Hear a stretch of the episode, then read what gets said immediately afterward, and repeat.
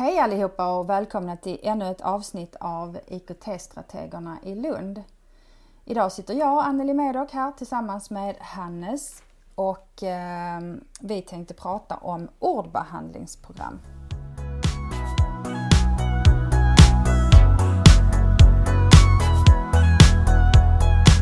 Eh, Hannes, jag har läst någonstans och hört att man som lärare ska kunna Eh, kontorsprogrammen och där ingår ju ordbehandlingsprogram i kontorsprogrammen.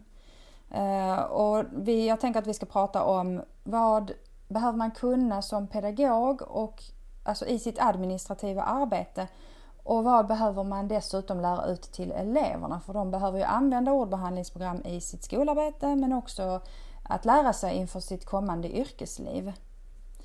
Jag vet att du kan ordbehandlingsprogram väldigt bra så jag tänkte fråga dig rakt ut bara. Vad, vad tycker du att en lärare behöver kunna eh, i sitt administrativa arbete kring ordbehandlingsprogram? Det första jag vill säga är ju att det är inte alla som förstår eh, just det här med ordbehandling. Eh, om jag hade sagt att de ska kunna Word. Ah, då Microsoft Word, ja. Eller Pages eller Google Dokument ordbehandling, det vill säga att vi, när vi sitter och skriver löptext, skriver ett meddelande, skriver ett brev, skriver något dokument. Det blir ordbehandling. Det jag tycker är viktigt är att man kan grundläggande eh, formatredigeringsdelar. Att man känner till att eh, man kan markera viktiga ord genom att göra det som fetstil. Det är som är lite tjockare bokstäver. Eh, att man vet hur man kan eh, ändra storlek på texten för att göra saker, göra rubriker, göra ingresser.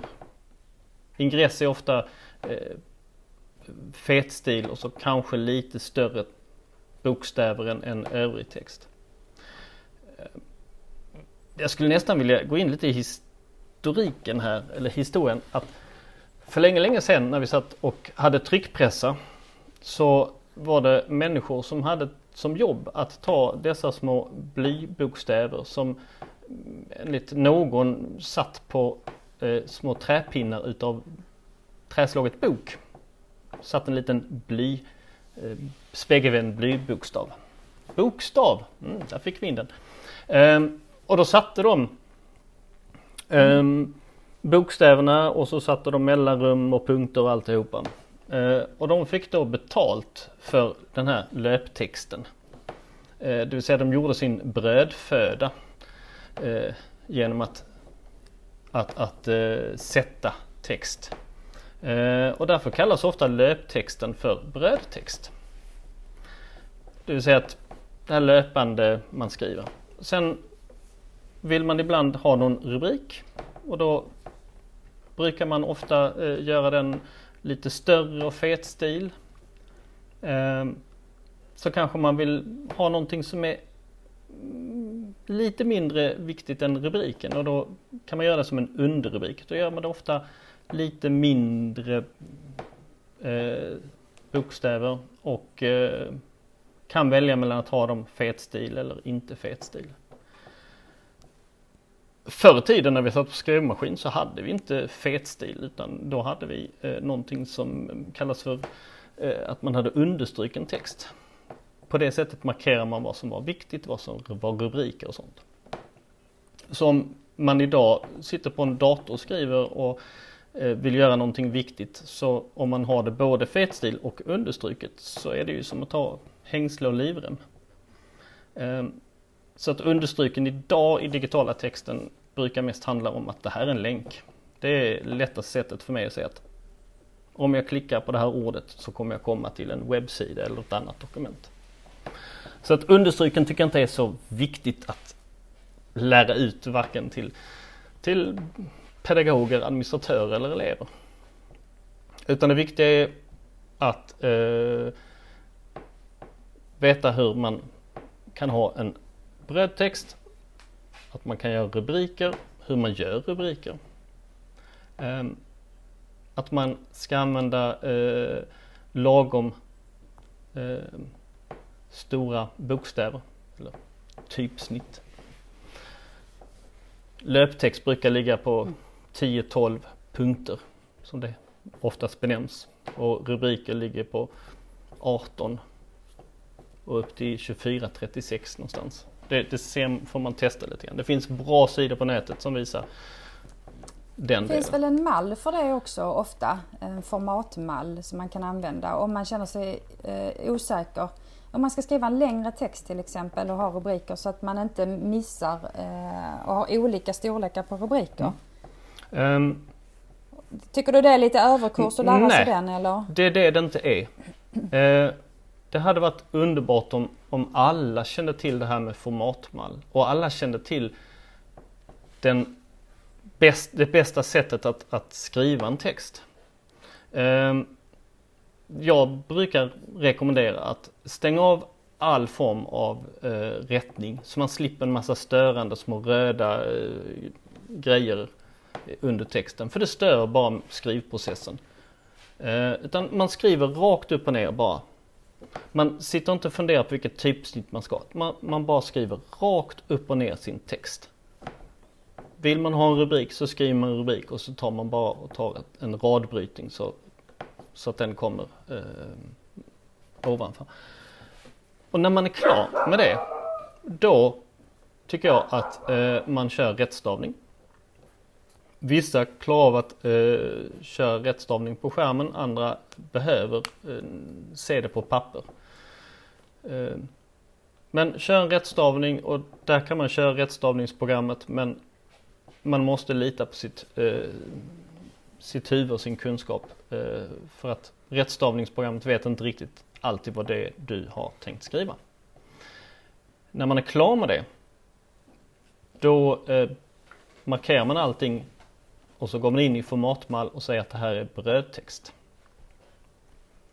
Sen letar man upp det som ska ha rubrik, markerar det och sätter det som rubrik. Letar upp det som ska vara underrubrik och gör så. Sen är det väldigt enkelt att gå in i formatmallen. Eller rätt sagt, använder man en formatmall så, så brukar det ofta bli rätt storlek och, och typsnitt så. Vill man sen eh, man kanske bestämmer sig för att nej, den här formatmallen använder eh, areal som rubrik. Jag tycker att areal inte är snyggt. Jag vill hellre ha eh, Verdena. Ja, då kan jag gå in i formatmallen och säga till att ändra alla rubriker eh, till typsnittet Verdana. Och så görs det på alla. Istället för att sitta för hand Det här gillar Istället jag. för att sitta för hand Ordning och struktur, det här blir snyggt Ja. känner jag. Jag har sett alldeles för många Ja. som börjar sin text med att fundera på eh, vilket typsnitt ska ha med rubrik och så håller de på och fepplar med det Mm. och sen så börjar de skriva sin text och så dyker det upp någon rättstavningsgrej och så går de in och ändrar det. det, det, det jag tror inte att det är rätt väg att gå. Ehm, Mm. Jag tycker att det är viktigt att man eh, vet att det finns en enkel funktion för att göra en punktlista. En enkel funktion för att num- göra en numrerad lista. Eh, när jag har suttit och redigerat textdokument åt folk så har man suttit Mm. ägnat mycket tid åt att ta bort en massa mellanslag och handskrivna siffror. Det finns automat, eh, automatik för det här. Det finns även automatiska innehållsförteckningar som läser av vilka vad har du markerat som rubrik och så sätter den det liksom som längst, längst ner eller var man nu har valt att ha den i innehållsförteckningen. Sidnumrering finns också automatik för. Det finns en massa enkla funktioner i de här ordbehandlingsprogrammen som hjälper en. Vad har vi mer för saker jag tycker är viktigt att kunna både som, som eh, pedagog men även som, som elev. Att infoga bilder. Oftast när man lägger in en bild i ett ordbehandlingsprogram så kan man välja om bilden ska skjuta undan all text upp och ner så att det blir text och sen kommer bilden och så kommer texten. Men man kan också ställa in att texten ska följa bilden, det vill säga den inramar bilden. och veta att man kan lägga bilden i vänsterkanten, man kan lägga den i högerkanten, man kan lägga den mitt i. Oftast är det väldigt dumt att lägga en bild mitt i en text för det blir svårt att läsa. Utan man lägger den antingen i vänsterkanten eller högerkanten. Sen eh, som pedagog så är det viktigt tycker jag att eh, berätta för eleverna eh, att man kan kommentera. Att du kan markera ett ord, en mening och skriva en kommentar i kanten. Och eleven kan läsa den här kommentaren, till och med kunna svara att ja, eh, jag tänkte att det skulle vara så här. Och så kan man ha en liten dialog vid sidan om utan att påverka själva dokumentet. De här funktionerna vi pratar om finns i alla de här verktygen. De ligger ungefär på samma ställe. Jag tycker det är viktigt att vi eh, inte eh, lär, eller att vi lär oss att de flesta funktioner finns i alla program så vi behöver inte säga att nej men det, mm. jag, jag, kan inte dokument för jag, eh, jag är jättebra på Word, jag kan inte dokument. Det stämmer inte för att kan man det ena så kan man det andra också. Jag tänker att vi, vi pratar nu väldigt mycket om att snygga till text. Och kan man säga att det är det ordbehandlingsprogram gör? Eh, för de hjälper ju inte till med själva innehållet för det måste man själv stå för. Men de, det kanske hjälper till genom att man sätter strukturen, det här med rubriker och men sen ja, och även det här med eh, att man kan få hjälp med eh, stavningen. Man kan också få hjälp med att tala in text eh, så att den skrivs ner. Men framförallt handlar det om att snygga till. Eh, och då, då kommer jag in på det här med eh, kolumner och eh, tabeller och marginaler. Eh, de kanske räknas lite grann som överkurs eller vad säger du om de grejerna? Mm, kolumner eh, eh tycker jag Nej, det, det, det tillhör också det som eh, man behöver lära sig. Ehm, för och tabeller, mm, att infoga tabeller, du kan få in diagram också. Men det blir en form av bilder. Men går vi tillbaka till kolumner så är det så att eh, jag har upplevt att, att man jobbar i skolan med att eh, göra tidningsartiklar. Och tidningsartiklar för oss lite äldre är ju oftast eh, kolumner som har en viss bredd. Eh, och att efter, lära sig att efterlikna de här kolumnerna är ett bra sätt att lära sig jobba med ett ordbehandlingsprogram. Eller att eh, försöka göra en tidningsartikel. För att i tidningsartikeln så är det eh, kolumner som är en viss längd. Eh, oftast så har man valt att eh, säga till att varje rad ska vara exakt lika lång. Det vill säga att ordbehandlingsprogrammet gör att avstånden mellan orden, avstånden mellan tecknen blir lite längre. Och då så får man ögat att se en rak vänsterkant men också en rak högerkant. Så att ögat ser nästan att det är en linje och har lätt att, att följa den här texten. Så normalt så använder man vänsterjustering och kanske högerjustering men framförallt vänsterjustering. Men just när vi kommer till kolumner då är den funktionen bra där man breddar ut det så att det blir en jämn kant på vänster och höger sida. Bra. Ehm, all sån här löptext ska ju ha ehm, de typsnitten som har små fötter, anfanger, nej, eh, seriffer eh, tror jag det heter. Det finns olika benämningar, men, men de har ofta en liten, liten fot. Och alla de här små fötterna bildar en osynlig rad som hjälper ögat att följa raden. Annars är det lätt att man börjar på rad 1 och så, så helt plötsligt så är man på rad 2 och läser och så fattar man inte innehållet. Så att, att använda kolumner är ju ett sätt att, att eh, minska ner raderna för att öka läsligheten. Och marginaler har väl också lite grann med läsligheten att göra. Man vill inte ha för breda texter. Finns det någon rekommendation där kring, kring marginaler och hur breda texter får lov att vara? De brukar ligga på 15-20 millimeter runt om. Mm. Eh, sen vet jag att eh, man ibland använder marginaljusteringar, så att man justerar marginalerna lite grann för att eh, kanske man upptäcker att mm, hade jag, hade, jag får nästan plats med all min text på en sida. Det blir liksom fyra rader på sida två. Kan jag på något sätt lura systemet så att jag får in all texten på en sida. Och då kan man justera marginalerna lite grann. Men inte för mycket. Mm. Vad har vi mer för funktioner?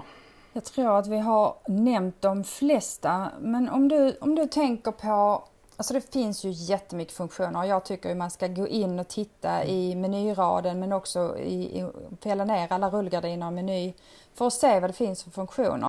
Man kan ju inte lära ut allt detta till elever. Vad ska man prioritera för eleverna?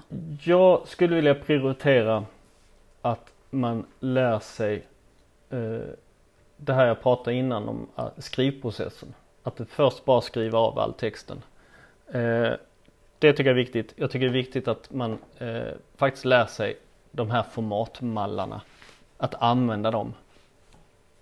Eh, för det blir väldigt mycket enklare när man sen kommer upp på, på universitetet när de har väldigt strikta regler på eh, hur texten ska se ut. Mm. Och om man då vet att ja, jag kan använda formatmallen, jag kan sen påverka formatmallen så att den uppfyller de kriterier som min högskola har sagt. Då har man sparat mycket tid och ork. Så att den delen tycker jag är bra. Eh, jag tycker att det är viktigt att man lär sig att arbeta med kommentat eller kommentatorsfunktionen. Att infoga mm. bilder. Jag tänker också att det kanske beror vilken typ av text man skriver, vilken genre det är. Om man skriver en, eh, en eh, skönlitterär text, en novell eller om man skriver en argumenterande text eller om man skriver en labbrapport. Så där, där måste det ju vara skillnad på vilka funktioner man använder.